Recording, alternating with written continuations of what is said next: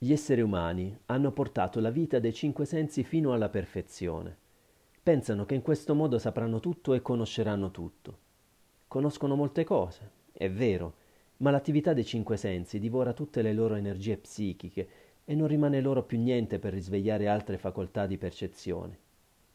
Troppe sensazioni.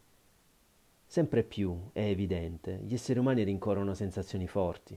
Vedere, udire, gustare, divertirsi, litigare, gridare. Credono che la vita sia tutta lì. No, questa è solo una parte. Si vive, è vero, si vive, ma si tratta di un livello di vita che nasconde la vera vita.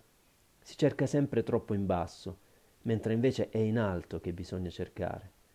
Chi riuscirà a comprenderlo si sforzerà di eliminare molte sensazioni che impediscono la vera comprensione, la vera visione. Cercherà di elevarsi tramite il pensiero per avere sensazioni di un'altra natura, di un'altra qualità, che gli aprano le meraviglie del mondo spirituale. Pensiero dell'8 novembre, estratto dal libro Pensieri Quotidiani di Omraam Mikhaël Aïvanhov, edizioni Prosveta.